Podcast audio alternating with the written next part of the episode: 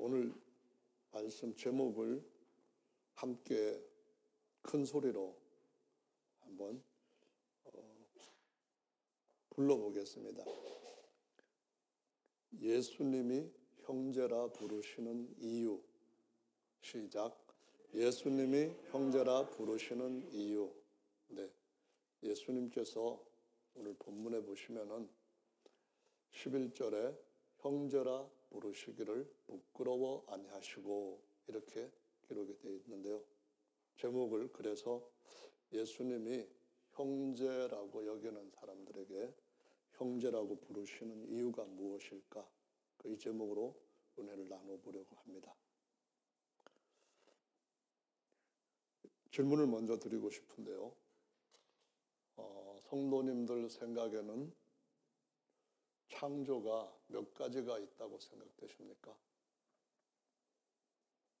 다른 질문을 드리자면 연관된 것인데 하나님께서 첫째 날부터 여섯째 날까지 창조를 하시고 마치고 제 7일에는 쉬셨다고 성경에 기록하고 있습니다. 그러면은 하나님께서 창조하시는 일을 완전히 다 마치셨는가요? 아니면은 아직 다안 마치셨는가요? 성경에는 창조가 창세기 1장에 2장에 기록되어 있는 것만 있는 것이 아니라 사실은 세 가지가 있습니다. 첫 번째로는 하나님께서 천사들과 천사들이 있는 하늘을 창조하셨습니다. 그래서 오늘 본문에도 보시면은 16절에 천사들이 등장하고 있습니다. 천사들은 하나님께서 지으신 최고의 걸작품입니다. 천사들은 전능하신 하나님, 존재하신 하나님이 지으실 수 있는 최상의 존재입니다. 천사들은 존재하신 하나님이 모든 것을 다 아시는 그분의 능력을 가지고 생각해 보니까 이렇게 지으면은 더 이상 좋은 존재는 없겠다라고 생각하시고 그렇게 말씀으로 지으신 존재가 천사들입니다. 그런데 이 천사들을 지으신 것으로 끝나지 않았습니다. 욥기 38장의 말씀에 보시면은 하나님께서 천지를 창조하실 때 마치 집을 지을 때 기초를 놓고 그 위에다가 준승을 띄우고 그 다음에 그 안에다가 무엇을 넣을 것인가 이런 작업들을 하실 때 이미 하나님께서 지으신 천사들이 있었다고 말씀합니다. 욥기 38장 7절에는 하나님의 아들들이라고도 표현하고 있고 새벽 별이라고도 표현하고 있습니다. 그들이 하나님의 천지 창조를 하시는 걸 보고 함께 다 기쁘게 소리했다고 기록하고 있습니다. 그것은 하나님이 증언한 말씀입니다. 그래서 그때는 창세기 1장 1절보다 먼저 있었던 사건을 말씀하신 것입니다. 그래서 그 하늘과 천사들을 지으시고 난 뒤에 창세기 1장에서부터 기록된 말씀처럼 우리가 첫째 하늘이라고 말하는 우주와 그리고 태양계 그리고 공중 그리고 지구 그리고 에덴 동산 그리고 아담 아, 이렇게 하나님께서 점차적으로 포커스를 집중해서 맞추어서 사람을 창조하시는 것으로 이 두 번째 창조는 마치시게 됩니다. 그런데 이것으로 하나님이 모든 것을 맞추신 것이 아닌 것은 아담을 창조하신 것을 하나님은 모형으로 지으셨다고 말씀을 합니다. 그 말은 본래 모형에 훨씬 뛰어넘는 실체가 있는데 그것을 얻기 위해서 마치 설계도를 어, 제작한 것처럼 설계도 중에서도 이런 존재를 얻어야 되겠다. 그렇게 생각해서 일단은 본 실체를 얻기 전에 그런 것을 어느 정도 보여줄 수 있는 존재로 아담을 지으셨다고 말씀합니다. 우리가 성경을 객관적으로 보는 것은 굉장히 중요합니다. 그 말은 무슨 말이냐 하면은 중요한 것들을 하나씩 바로 이해해서 처음과 중간과 나중까지를 볼 수 있는 눈이 정말 중요하다는 겁니다. 이걸 또 다른 말로 말하면은 통시적인 관찰이라고 할 수 있습니다. 그것은 처음서부터 끝까지 한 방에 통하는 그런 시각을 가지고 있을 때에 하나님이 하시는 일에 있어서 지금은 무엇을 하시는 때인가 이것을 알 수가 있게 된다는 거죠. 그리고 그 안에 있는 우리가 우리의 삶을 어떻게 맞추어 갈 수 있는가를 지혜로 이제 알고 활용을 할 수 있다고 말씀하시고 있습니다. 그래서 현재 보시면은 로마서 5장 14절에는 아담을 예수 그리스도 사람이신 하나님의 아들의 모형으로 만드셨고 8장 29절에 가면은 하나님께서 그 유일하게 낳으셨던 아들을 그 독생자라고 하는 아들을 세상에 보내시고 세상의 사람들이 모형으로 지음받았다가 하나님이 실체로 만드, 만드 시기 전에 예, 죄를 지어서 죄의 종으로 죽어가는 그 인생들을 본래 계획으로 완성시키기 위해서 그 갑자기 일어난 변수 문제를 신이 아, 예수 그리스도에게 육체를 입히셔서 대신 죄값을 내게 하심으로 문제 해결하시고 본래 목적을 이루어 가시는 것을 보여주시고 있는데 그것을 바로 로마서 8장 29절에서는 마다들의 형상을 본받게 하기 위하여 지으셨다라고 기록을 하고 있습니다. 그래서 이와 같은 모습은 하나님께서 우리에게 얼마나 놀라운 계획을 가지고 사람을 지으셨는가 하는 것을 아주 중요하게 보여주시는 것인데요. 에베소서 1장에 기록된 말씀에 보시면은 하나님께서 하나님의 아들을 통하여 모형이 아닌 실체로 바꾸어 주시는 그 일에 대해서 창세 전부터 가지고 계셨던 계획이라고 천명하고 있습니다. 에베소 1장 3절의 말씀에 보시면은 찬송하리로다. 하나님 곧 우리 주 예수 그리스도의 아버지께서 그리스도 안에서 하늘에 속한 모든 신령한 복으로 우리에게 복 주시되 곧 창세 전에 그리스도 안에서 우리를 택하사 우리로 사랑 안에서 그 앞에 거룩하고 흠이 없게 하시려고 그 기쁘신 뜻대로 우리를 예정하사 예수 그리스도로 말미암아 자기의 아들들이 되게 하셨으니 이는 그의 사랑하시는 자 안에서 우리에게 거저 주시는 바 그의 은혜의 영광을 찬미하게 하려는 것이다 라고 말씀합니다. 그래서 성경은 세 가지의 창조를 말씀하십니다. 첫 번째로는 하나님이 지으실 수 있는 존재로서는 최고의 존재를 그의 존재하심을 따라 전능하신 능력으로 지으셨어요. 그들이 바로 저 둘째 하늘에 있는 천사들입니다. 천사 하나만 동원이 되어도 일곱 배나 더 뜨겁게 펄펄 끓는 가마솥이나 아니면은 철광석을 녹이는 가마나 아니면은 그걸 데우는 어, 그 화로 이런 것까지도 어떤 불기운도 다 이길 수 있을 만큼 대단한 능력 있는 존재로 지으셨다는 겁니다. 근데 그 창조로 끝나신 게 아니라 아담을 지으시는 일을 하셨다는 겁니다. 모형으로. 그 모형을 이제는 실체로 지으시는 또 다른 창조를 하신다는 거죠. 본 작업을 하신다는 겁니다. 그래서 성경 말씀에 보시면은 하나님께서 사람들을 하나님의 영광의 형상의 아들이신 예수 그리스도의 그 모습처럼 바꿔 가시는 작업을 할 때 사람을 속 사람을 처음에는 천사보다 열등한 종의 신분으로 만든 존재로 어, 하나님께서 어, 그 취하, 하나님께서 세우신 겁니다. 다시 말하자면은 우리에게는 속 사람과 겉 사람이 있습니다. 그래야 완전한 사람입니다.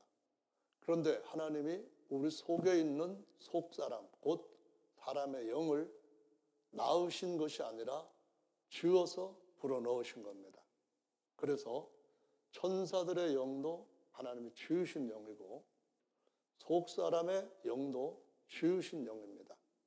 그런데 마다들을 통하여서 그 아들의 영을 우리 안에 부어 주심으로 이제는 우리에게 예수께서 죄와 사망을 이기신 아들의 영으로 우리한테 그 들어오게 되실 때 우리 안에 죽었던 영이 사망을 영원히 이기는 아, 부활의 영으로 살아나고 살아날 뿐만 아니라 아들의 영과 하나로 연합이 되어서 우리는 하나님을 아바라고 부를 수 있는 아들의 권세를 얻게 하신다라고 말씀하시고 있습니다.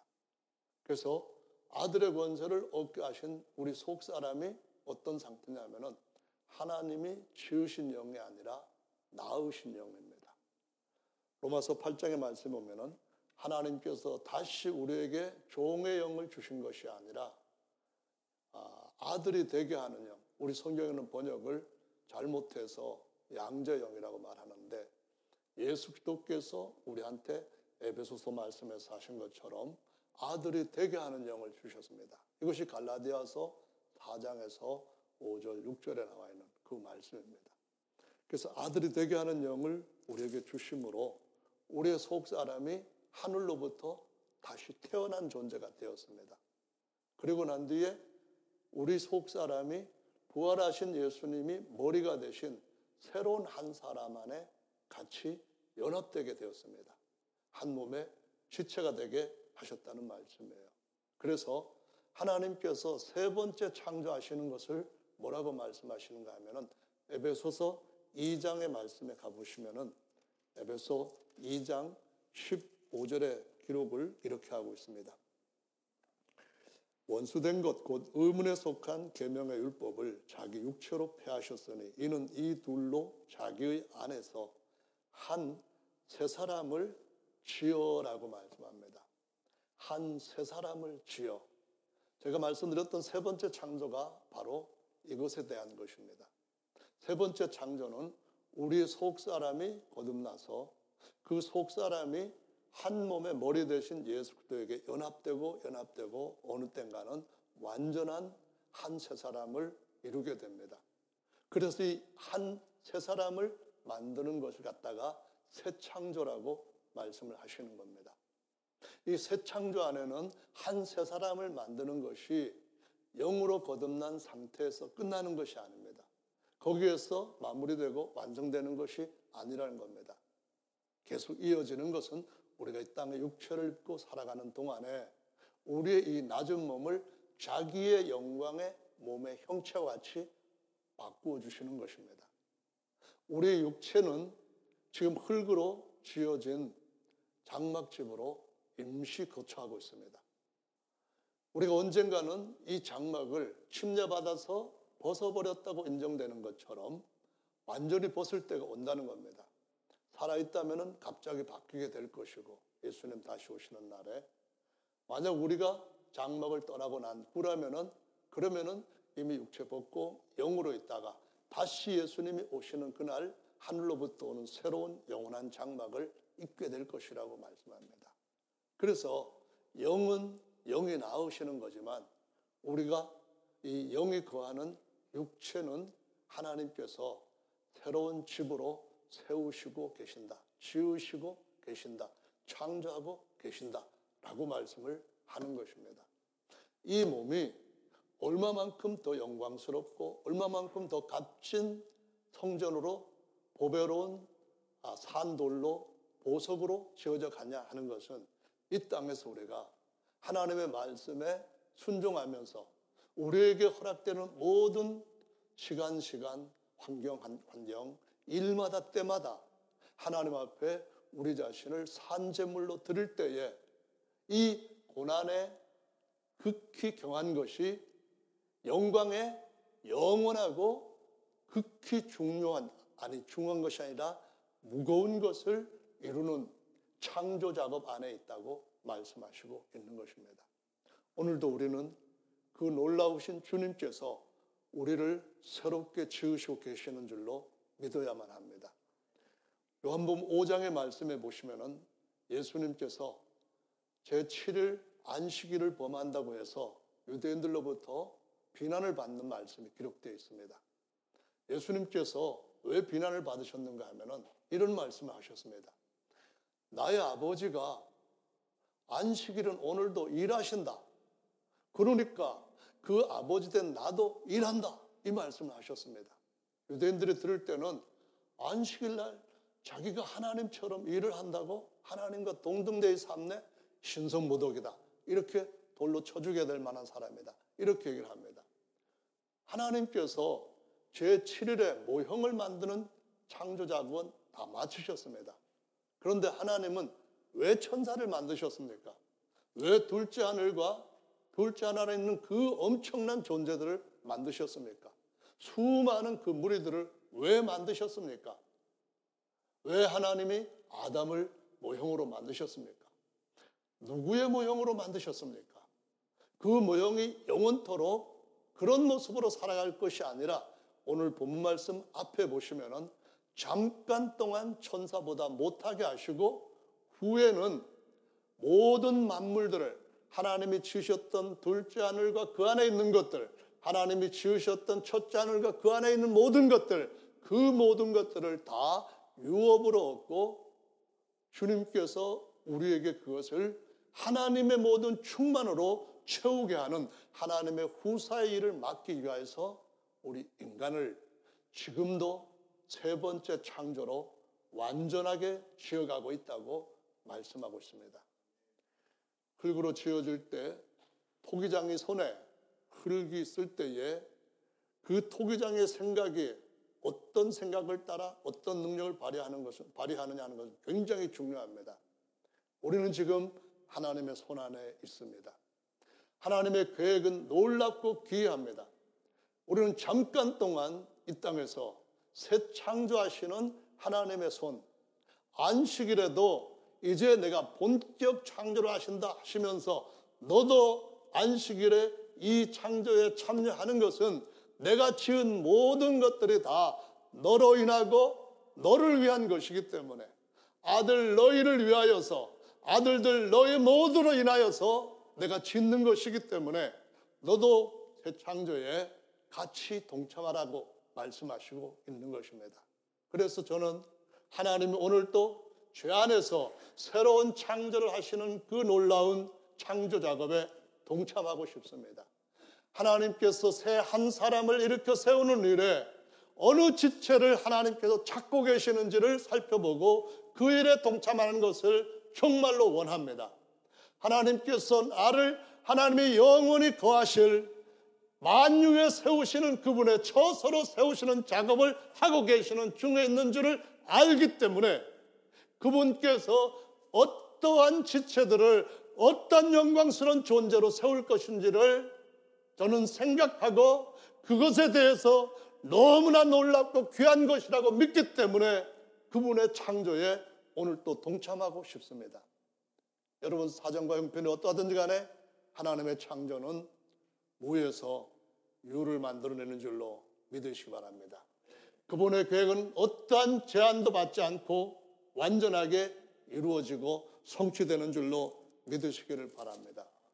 히브리서 1장을 말씀해 보시면은 예수 그리스도는 하나님의 영광의 광채시요 그 본 존재의 형상이시라고 말씀합니다. 예수 그리스도는 하나님께서 그를 위하여 그로 인하여서 만물을 지으셨고 그 만물을 짓기 전에 아들을 낳으시고 그 아들을 위하여서 내가 무엇을 주면은 내 아들이 가장 아버지를 사랑하는 아버지를 존경하고 신뢰하는 그를 아버지를 그 안에 모시고 영원토록 그 아버지께 영광을 돌릴 수 있는 아들이 될까 생각하시고 그때 생각하신 것이 하나님이 지으실 수 있는 최상의 존재, 하나님이 지으신 모든 것들을 아들 손에 맡기고 아들 발 앞에, 아들 발 아래 다스리고 채우게 하시는 일을 하시겠다고 생각하신 것이므로 만유의 후사로 세우셨으니 이렇게 말씀하십니다. 복음이라고 하는 것은 사람이 눈으로 보지도 못하고 귀로 듣지도 못하고 마음으로 생각도 하지 못한 존재하신 하나님의 최상의 계획인 줄로 믿으시기 바랍니다. 복음이라고 하는 것은 세상에 나타나 있는 그 어떤 것과도 비교할 수 없을 만큼 그 모든 것들을 있게 한 원인이요, 근본이요, 목적인 줄로 믿으시기를 바랍니다. 그래서 오늘 또 복음 앞에서 겸손하게 복음을 위해서 사는 사람들은 가장 행복한 사람들입니다. 오늘도 여기 계시는 형제 자매 여러분들이 지금 처해져 있는 환경이 어떠하든지 간에 하나님의 계획에 대해서 더욱더 깊이 생각하시게 되기를 우리 주 예수님의 이름으로 축원합니다. 할렐루야. 하나님은 구원받은 모든 성도들 몸의 변화를 받고 마다들의 형상과 같이 다 완전된 완전하게 이루어진 사람을 이미 히브리서 3장에 기록된 말씀에서 보시면은 일을 작업을 시작할 때부터 다 이루었느니라라고 말씀합니다. 모세를 만나서 하나님이 엘로힘이라고 하는 그분의 성함이 무엇입니까? 아브라함의 엘로힘이라고 우리에게 가르쳐 주셨고 아브라함의 엘로힘은 전능하신 엘로힘이라고 가르쳐 주셨는데 그보다 더 깊고 그보다 더 근원적이고 그보다도 완전히 처음 우리에게 알려주실 수 있는 하나님의 가장 첫 번째 되는 하나님의 성함은 무엇입니까? 물었을 때 나는 있는 자다. 이 말씀하셨습니다. 나는 아무것도 없을 때도 있는 자다. 이 말씀합니다. 히브리 말로 에흐예 나다. 내가 있다. 그런 말씀하시면서 아스에르 에흐예 이 말씀합니다.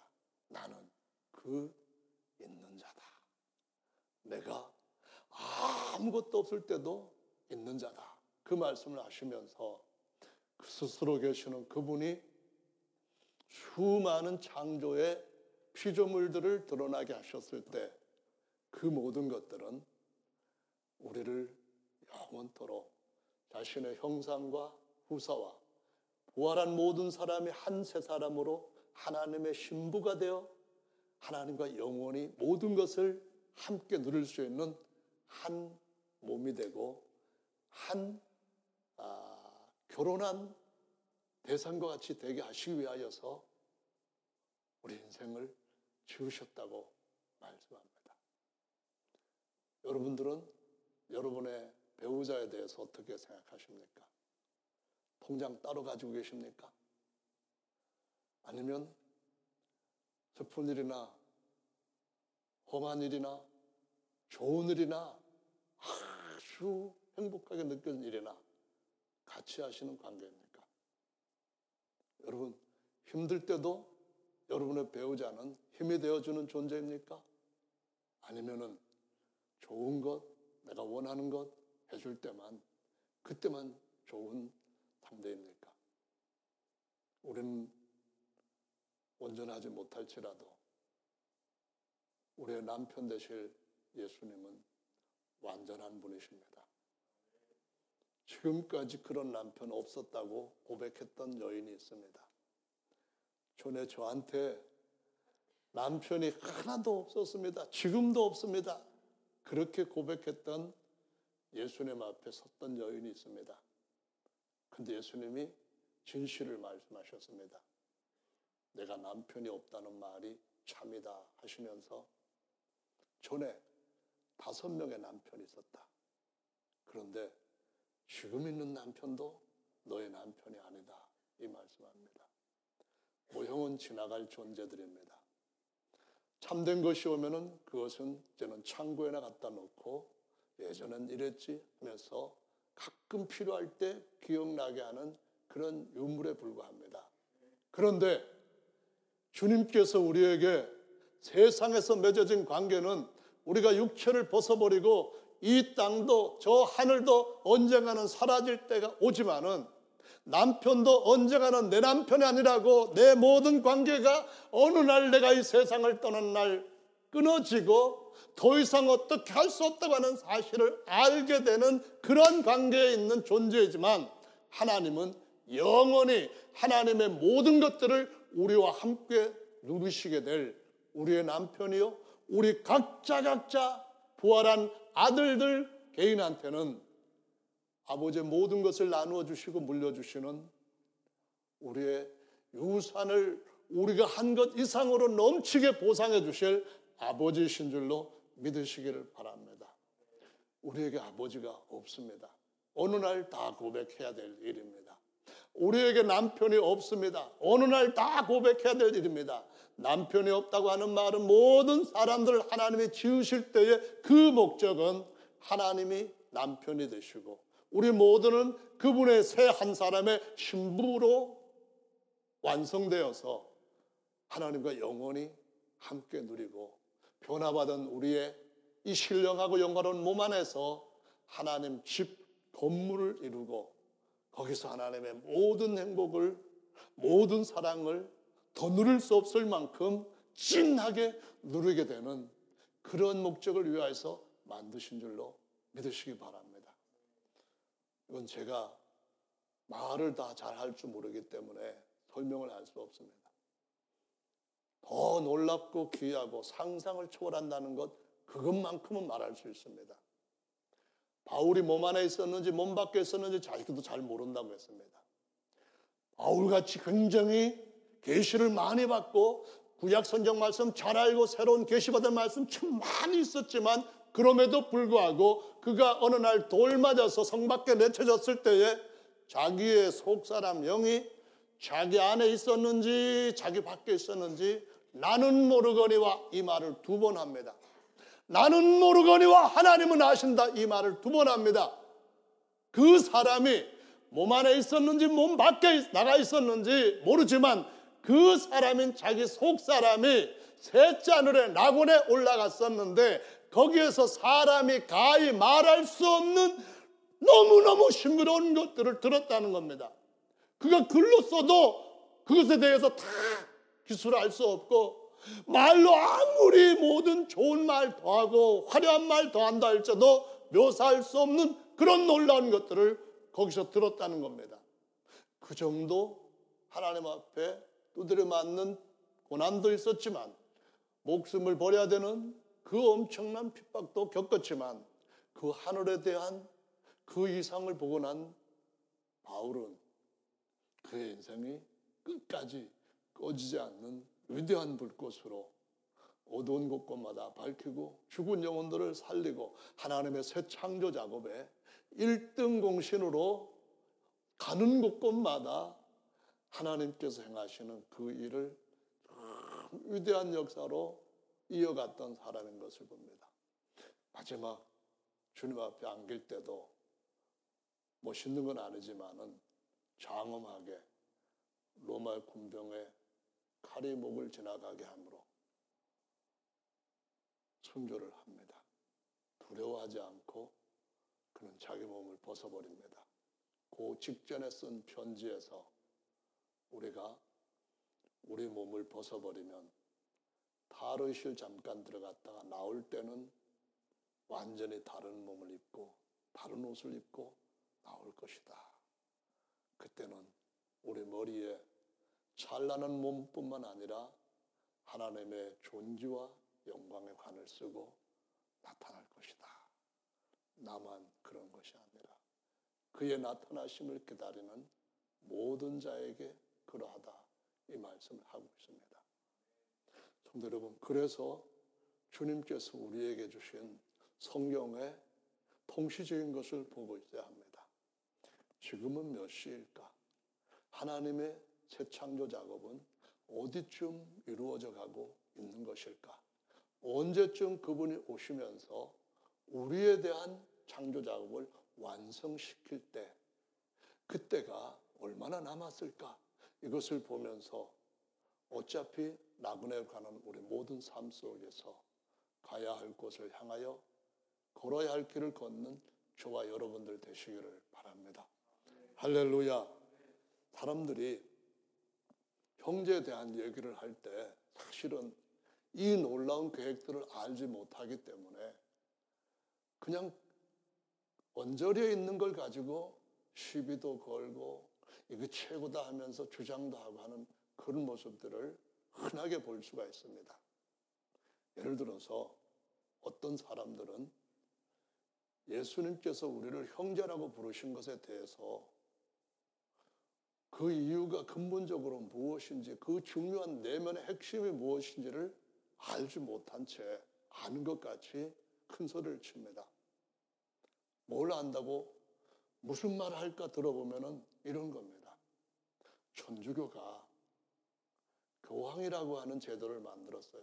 칭호를 만들고 신부라고 하는 칭호를 만들고 제도를 따라서 자기들은 일반 신자들에게는 근접할 수 없는 높은 계급에 있다는 식으로 해서 자기는 신적 아버지라는 존재로 부각을 시키고 자기들 밑에 모든 사람들이 그냥 무조건 따라오게 하는 이러한 계급 체계로 만들어서 결국은 그것이 형제라고 하는 정신을 잃어버리게 했다.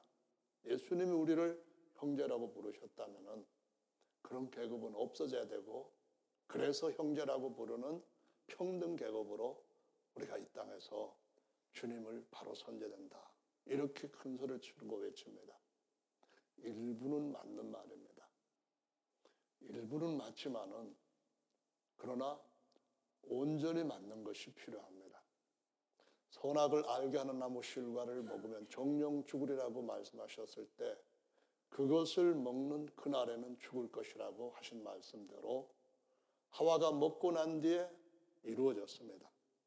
그런데 뱀은 거짓말을 했고 뱀이 거짓말을 하기 전에 하와는 하나님의 말씀을 정확하게 하나님께서 아담한테 가르쳐 주신 그대로 기억하거나 말한 것이 아님을 성경의 기록을 통하여서 보여주고 있습니다.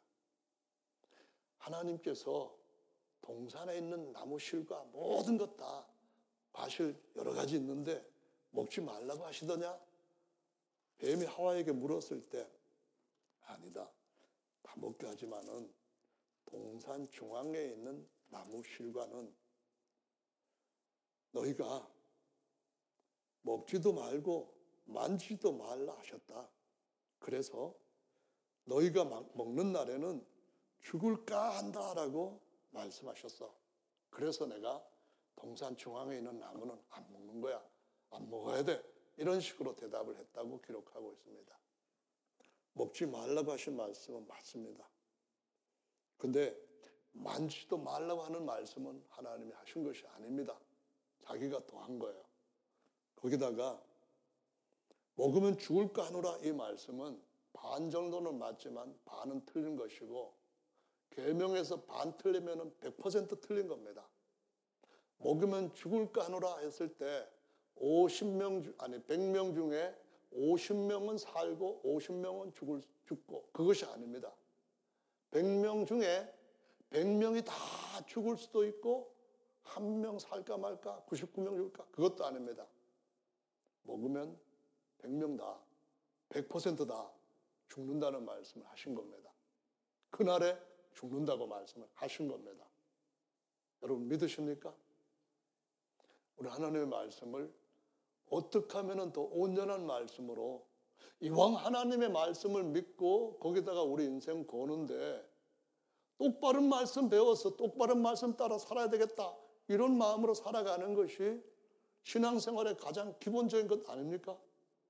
아, 그냥 내가 좋은 대로 내 느낌 편하게 주는 대로 내 속에 그냥 욕심적으로 원하는 것들 그냥 슬슬 긁어주는 대로 그렇게 따라가겠다고 신앙생활 한다면 차라리 양쪽에다 발 걸치지 말고 세상에서 마음대로 살다가 그 다음에 어떻게 될지 거기 가고 다시 돌이킬 수 없는 진한 미래를 겪는 것이 어쩌면은 더 나을지도 모릅니다.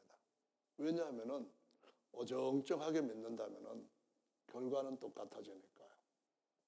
바로 믿는다면은 우리에게 주어지는 것은 상상할 수 없는 하나님의 최고의 피조물 속에서도 세 번째 창조에 속한 자들로서 우리의 속 사람은 하나님이 낳으신 아들로 하나님과 영원히 하나 될 것이고 우리의 겉사람은 하나님 주신 모든 것들을 발 아래 두며 그 변화받고 영화롭고 신령한 그 위에 그 안에서 우리가 영원히 살게 될 줄로 믿습니다. 좋잖아요. 너무너무 좋잖아요. 하나님의 계획 중에 존재하신 분이 세우신 계획이라면 이해가 안 되더라도 선한 분이 누구냐?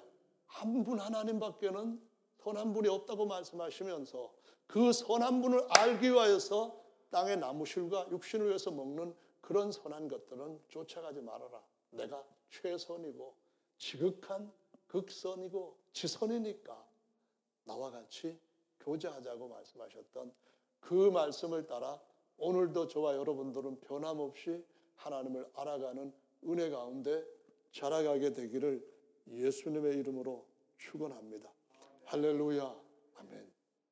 하나님을 통시적으로 볼 때 하나님께서 아니 하나님의 계획을 통시적으로 볼 때 하나님께서 세우신 계획들은 이 7일이라고 하는 창조를 통해서 그게 설계도와 같으니까 새 창조는 그것과 비교해서 너무나도 더 완전한 좋은 것이지만 비교가 안 될 정도로 완전한 것이지만은 아직까지 그것이 완성되기 전에는 그걸 보고 미래 완성될 것을 미리 이런 거구나 하고 깨달을 수 있다고 말씀을 하십니다. 그래서 성경은 무슨 말씀을 하는가 하면은 이 7이라고 하는 숫자, 지난번에도 말씀드렸던 것처럼 우리한테 굉장히 중요한 의미를 가지고 다가옵니다. 7일날 창조를 다 쉰 날로서 쉬신 날. 이렇게 했는데 하나님께서 새 창조를 하실 때에 새 창조의 하루는 24시간이 아니라 베드로 후서의 말씀에 보면은 하나님이 보실 때에 아, 하나님께서 하루를 이렇게 여기시고 이 긴 기간을 하루처럼 여기시는 이유는 하나님이 오래 참으사 아무도 멸망치 않고 다 회개하기에 이르기를 원하시기 때문이다 라고 말씀합니다. 새 창조도 하나님이 첫 창조처럼 24시간 안에 딱 끝낼 수도 있습니다. 믿습니까? 근데 하나님은 우리 인생들이 태어나서 자라고 성년이 되어서 그동안에 얻게 된 것들을 가지고 부모로부터 물려받고 또 물려주고 하는 이와 같은 과정들을 통해서 하나님 자신도 우리를 자라게 하시고 성년이 되었을 때 하나님의 모든 것을 물려받은 사람으로 세우시고 아 이제는 아들한테 모든 것 믿고 맡겨도 되겠구나 하시면서 영원히 마음 놓으시고 영원히 손 놓으시고 아들들한테 맡기시는 일을 하신다는 것을 보여주시고 있습니다. 그래서 베드로후서 3장 말씀에 보시면은 이렇게 기록하고 있습니다. 7절에 이제 하늘과 땅은 그 동일한 말씀으로 불사르기 위하여서 간수하신 바 되어 경건치 아니한 사람들의 심판과 멸망의 날까지 보존하며 보존하여 두신 것이니라. 다 새 창조 끝나면은 모형으로 그때까지 잘 보관했으면 그래도 괜찮은데 아예 죄로 인하여서 엉망진창이 돼버린 이것들은 불에 태워서 아, 없애버릴 때가 있고 그날까지 간수하시고 보존하신다라고 말씀을 하십니다. 그래서 계시록 21장에는 새 하늘과 새 땅이 도래했다라는 말씀을 하시는데요. 8절에 사랑하는 자들아 죽게는 하루가 천년 같고 천년이 하루 같은 이 한 가지를 잊지 말라. 주의 약속은 어떤 이에 더디다고 생각하는 것 같이 더딘 것이 아니라 오직 너희를 대하여 오래 참으사 아무도 멸망치 않고 다 회개하기에 이르기를 원하시느니라 라고 말씀합니다. 주님 보실 때 하루에 천년 같다면 주님이 천년, 천년, 천년, 천년, 천년, 천년, 천년, 천년 그걸 갖다가 하루, 하루, 하루, 하루, 하루 이렇게 해서 놀라운 것은 일곱 번째 천년기에 우리가 완전히 변화받은 몸으로 땅에서 그리스도와 함께 다스리는 왕권을 누리게 될 것이라고 말씀하셨는데 그 천년이 일곱 번째 오는 천년으로 그 이전에 여섯 번째 천년기가 아 여섯 번의 천년기가 지나갈 것이라고 말씀을 하시고 있습니다. 주님이 오신 때가 말세라는 표현을 썼거든요.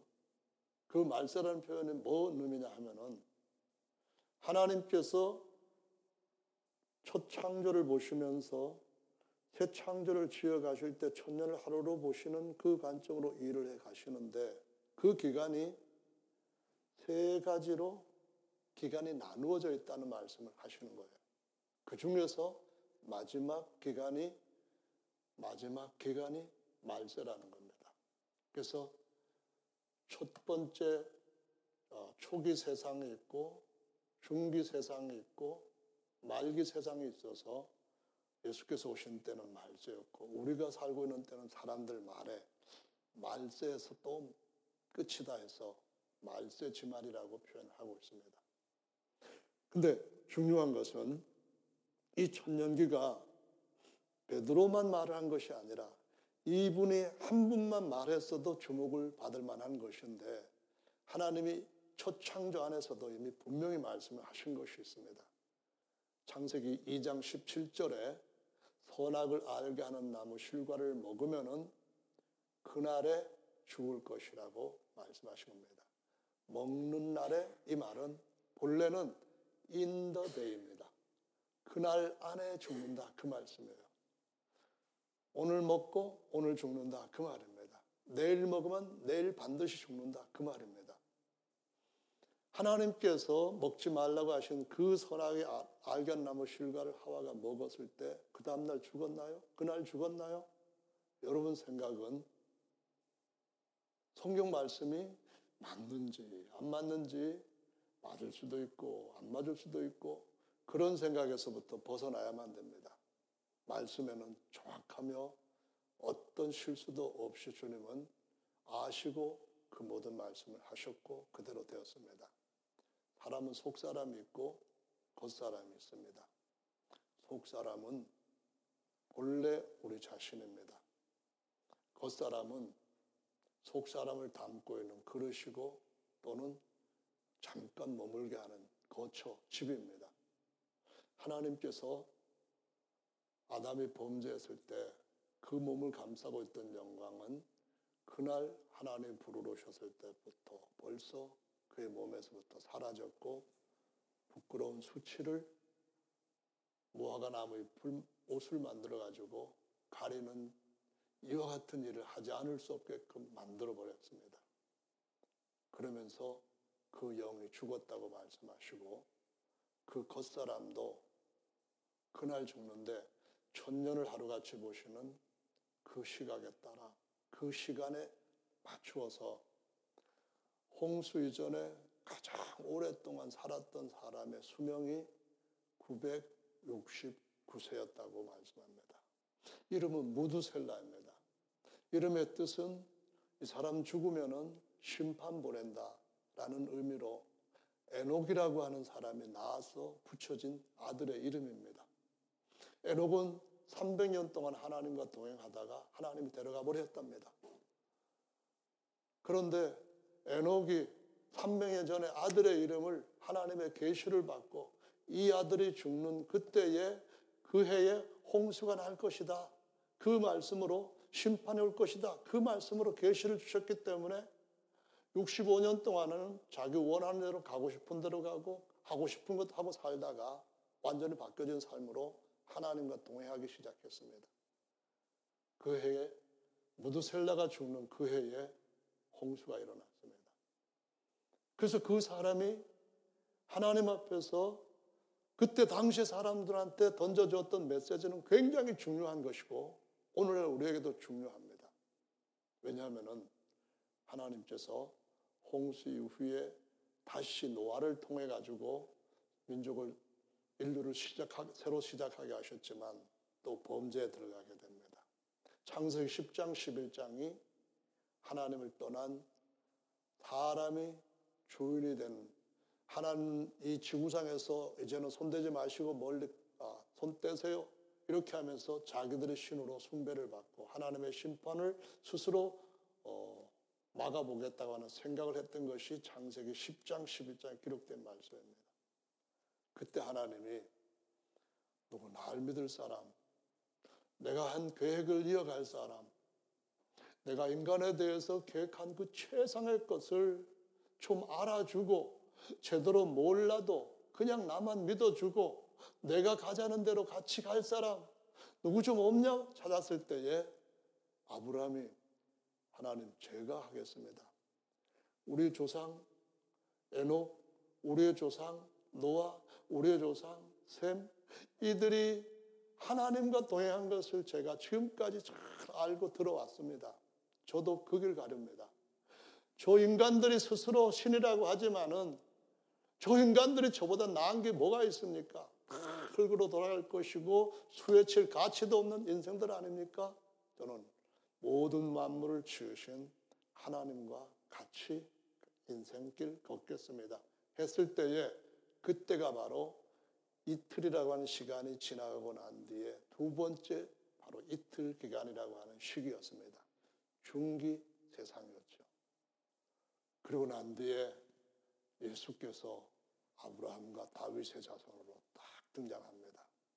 그때를 바로 말세에 내가 내 영으로 모든 육체에게 부어줄 것이고 그들은 하늘로부터 다시 태어나는 하나님을 아버지라고 부를 수 있는 내 아들의 권세, 내 모든 것들을 유업으로 요구할 수 있는 그 권세를 얻는 자들 되게 하고 내가 지었던 천사는 물론이고 모든 것들을 다발 아래 복종케 하는 내 후사로 세울 자들이다 하는 이 선언을 바로 말기 세상에서 하셨다고 기록을 하고 있고 지금 우리는 그 이틀이 거의 끝나가고 여덟 아니 일곱 번째의 천년기가 가까이 도래하고 있는 이 시점에서 살고 있다는 것을 보여주고 있습니다. 근데 여기서 사람들은 또 한 번 하나님의 말씀을 온전히 이해하지 못하는 상태에서 미혹되고 곁길로 떨어지고 합니다. 무슨 얘기냐 하면은요. 성경에 보면은 하나님께서 인류 역사가 지금까지 한 6천 년 정도 됐다 하는 것을 나이 누가 아기를 낳고 그 다음에 또 그 아기가 자라서 언제 또 아기를 낳고 그 어, 태어난 해와 또 다시 또 아기를 낳고 죽은 해 뭐 이렇게 해가지고 그걸 가지고 계산을 쭉 해서 6천 년 정도라고 하는 것으로서 기간을 아까 말씀드린 대로 잡고 있습니다. 근데 그 6천 년이 딱 부러지게 6천 년이 아니라는 겁니다.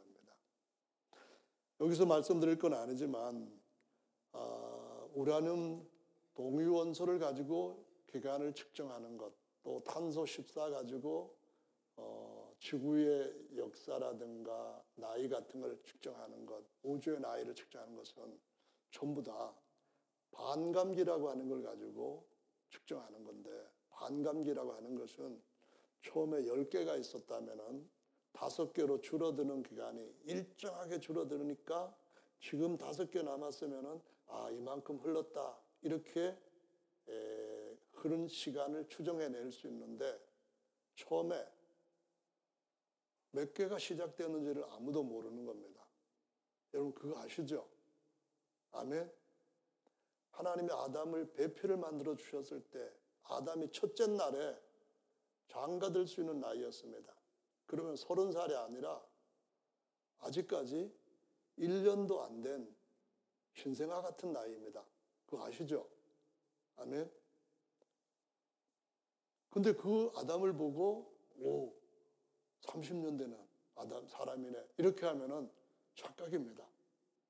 처음에 지구에 어디에 있는 어떤 물질이 얼마만큼 어, 방사될 수 있는 양을 가지고 있었냐 이것은 아무도 모르는 그런 상태에서 가정 얼마만큼 하고 이만큼을 넣어서 이만큼 남았다 이렇게 하는 것은 아예 처음서부터 설정이 잘못된 것이라는 것을 이해해야 됩니다.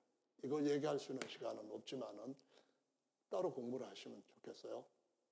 중요한 것은 사람의 연대를 나이를 측정할 때 한국식 나이와 세상 사람들이 갖는 나이가 많이 다릅니다. 세계에서 거의 유일하다고 할 정도로 한국 사람은 나이를 세 가지를 갖고 있습니다. 제 아내는 어, 몇년 건 밝히지 않겠습니다. 여인들한테 그거는 신뢰가 되니까 밝히겠습니다. 근데 나, 날짜는 12월 27일 생입니다. 그러면은 12월 27일 생이라 할지라도 어, 30일 되면은 다음 해로 넘어가니까 태어나면서 한 살, 그 다음에 그 다음 해로 딱 넘어가면서 두 살 먹습니다. 이거는 사실은 지금 4일 지난 거예요. 4일 지났는데도 불구하고 나이는 몇 년 됐다고요? 오, 벌써 3년이나 됐어요. 한국 사람만 뱃속에서 열달 있었던 거 나이로 칩니다. 전에는 다른 나라에서도 그랬지만은 지금은 우리나라 빼놓고는 어떤 식으로 하냐면은 처음에 딱 태어나면은 영살입니다. 빵살. 이걸 갖다가 만나이라고 부릅니다. 만나이라면은 제가 1월 30일 생이니까 음력으로 생일이 있고 가끔가다 카톡에 보면은 양력으로 1월 30일 날 생각해가지고 권영명님의 생일을 축하합니다. 이래 나옵니다. 근데 그거는 양력은 아니고 제 생일이 아니거든요. 그 다음에 또 하나는 무슨 나이가 있냐면은 만 나이입니다. 만 나이는 태어난 날이 꽉 찰 때에 1년 치는 건데요. 학교에 들어가서 1학년 하면은 들어가서 첫날부터 1학년인데 1년 지난 것처럼 생각하면 안 되지 않습니까? 하루 지난 거잖아요. 그래서 숫자에는 기수도 있고 서수도 있죠. 기수라고 하는 것은 1, 2, 3, 4 이렇게 나가는 것 또는 하나, 둘, 셋, 넷 이래 나가는 거예요. 서수는 뭐냐면은 순서대로 첫째, 둘째, 셋째 이렇게 가는 거거든요. 첫째 해 하면은 1월 1일도 저 해가 1년처럼 생각하게 만듭니다. 그러나 그 1년이라고 하는 것이 서수가 아니라 그냥 숫자로 한다면 아직 0년, 0월, 0일은 아니고 아, 0일은 되겠네. 그 일자는 공 뭐랄까요? 날 일자 말고 하나 일자. 오늘 첫째 날이 되었습니다. 그래서 지금 나는 나이는 0살이고 달수도 0달이고 하루 지금 살은 사람입니다. 이렇게 나와야 되는데 성경에서 나이는 사실상 그런 것들이 그대로 반영돼 갖고 기록된 것이기 때문에 그걸 갖다가 그냥 쭉 연결해 가지고 아, 몇 년이 됐다. 그렇게 잡을 수 있는 그런 계산법이 통하는 것이 아니라는 것을 알아야만 됩니다. 그래서 너무 현혹되지 마세요. 어느 날 며칠, 몇, 간, 몇 시간, 아, 몇 년이 지났으니까 이제 오신다. 그 전부 다 하나님의 말씀에 대한 기본적인 것으로부터 벗어난 거거든요. 사람들이 아담으로부터 태어나서 쭉 또 출생하고 출생하고 그럴 때 아버지가 태어난 날 아들이 태어나는 게 아니거든요. 아버지가 1월 1일 날 태어났으면 아들이 5월 8일 날 태어날 수도 있는 거거든요. 그러면 아버지 나이와 아들 나이가 꼭 딱 어떤 겹치는 것 없이 아니면은 이렇게 벌어지는 것 없이 계속 이어진 것이 아니라는 말씀입니다. 그러니까 성경에 있는 연수에 관해 가지고 너무 그렇게 하지 마시고 아 뭐 지금은 2022년이 되었는데 22년이 지났는데 왜 예수님 하셨냐 이런 생각도 아예 지워버리시기를 예수님의 이름으로 축복합니다. 중요한 것은 주님이 보시는 그날에 그 계획 그 날짜대로 반드시 선정에 하신 말씀 기록하신 대로 이루실 줄로 믿으시기를 바랍니다. 예, 중요한 것은 그게 아니, 그 여러 가지 것들 중에서 7이라고 하는 것들 중에 7 창조에 관한 것뿐만 아니라 하나님의 새 창조에서 하시는 7이라고 하는 중요한 숫자가 있습니다. 그게 바로 명절에 관한 겁니다. 그 명절에 관한 것들을 쭉 주시면서 그 사이에 좀 더 어느 시점을 좀 집중해서 볼 수 있도록 해주신 시간적인 초시를 주신 것이 바로 일, 일은 아니 7일의 일흔 번째라고 하는 기간입니다. 유대인을 2000년 전에 하나 아니 4000년 전에 지금부터 4000년 전에 택하시고 그들한테 주신 기간이 있습니다. 그게 뭐냐 하면은 너희와 너희 성을 위하여서 내가 7년의 일흔 번 기간을 정하였다 이 말씀이 나옵니다. 그래서 그 중에서 호세아 말씀에 보면 이런 말씀이 합니다. 하나님이 우리를 찢으셨으나 이틀 후에는 싸매 주실 것이고 3일에는 완전해질 것이다. 이 말씀하십니다. 2000년 전 유대인들은 주 70년에 전 세계로 찢어졌습니다. 지금도 흩어져 있고 아직까지 그들이 메시아를 받아들이고 새로운 언약 안에 들어오지 않은 상태에 있습니다. 근데 이틀 후에는 주님이 싸매 주시는 때가 오는 줄로 믿으시기 바랍니다. 누가복음 13장 말씀 보면 31절부터 34절에 내가 오늘과 내일은 귀신을 쫓아내고 내가 가야 할 길을 가야 하리니 제3일에는 완전해지리라 이 말씀을 하십니다. 주님이 그 말씀하시고 3일 뒤에 사라지셨습니까? 아닙니다. 그럼 그 말씀이 이루어지지 않았습니까? 아닙니다. 주님이 보시는 하루는 천년 같고 천년의 하루 같은 이 한 가지 사실을 잊지 말라. 간소한 바 불태울 때가 가까이 오고 있다. 이 말씀을 하신 대로 말씀은 이루어질 줄로 믿으시기를 바랍니다. 주님이 오실 때가 가까이 다가오면은 더 많은 혼란, 더 많은 무슨 일들이 일어날 겁니다. 마지막으로 마무리를 해야겠네요. 시간이 많이 지났는 것 같은데. 뒤에 있는 시계랑 다른가 봐요. 성도 여러분, 주님이 형제가 되신 우리와 관계에서 두 경우를 이해를 하시면 됩니다. 첫 번째로는 영이신 하나님이 아들을 낳으시고 아들과 하나가 되셨고 그분이 바로 예수이십니다. 그 예수님이 아버지시고 아들이십니다. 그 예수님이 아담이 범죄했기 때문에 아담과 같은 육체를 입으시고 형제가 되셨습니다. 형제가 되신 첫 번째 이유는 육체적인 형제로서 육체 형제들을 구속하는 값을 내려면은 피가 있는 육체를 입으셔야만 된다는 겁니다. 하나님도 사람의 죄가 사람의 존재하게 지은 사람을 죄에서부터 되돌려 놓기 위해서는 그 값을 내는 방법밖에 다른 방법이 없다는 것을 말씀하신 겁니다. 우주보다도 한 사람의 값은 훨씬 더 값지다는 것을 말씀하시고 있습니다. 여러분 여기 계시는 분들 중에 사람들로부터 가볍게 대우를 받는다고 할지라도 그 사람들 값을 몰라서 그렇게 하는 것이니까 용서하시기 바랍니다. 여러분들을 바르게 평가하시는 진짜 완전한 분이 계십니다.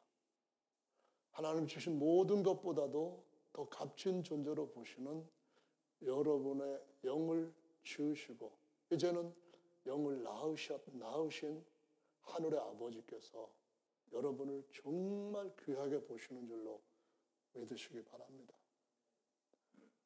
그분의 평가가 진짜입니다. 그분이 여러분한테 대해주시는 것이 영원하게 나타날 겁니다.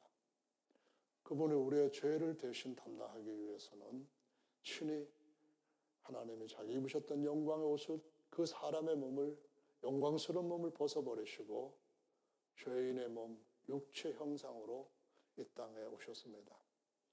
죄는 없으시지만은 죄를 짊어지실 수 있는 약한 육체를 가지고 형제가 되셨습니다.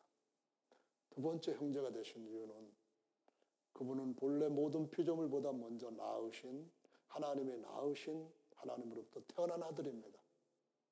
만유보다도 위에 있는 존귀한 자입니다.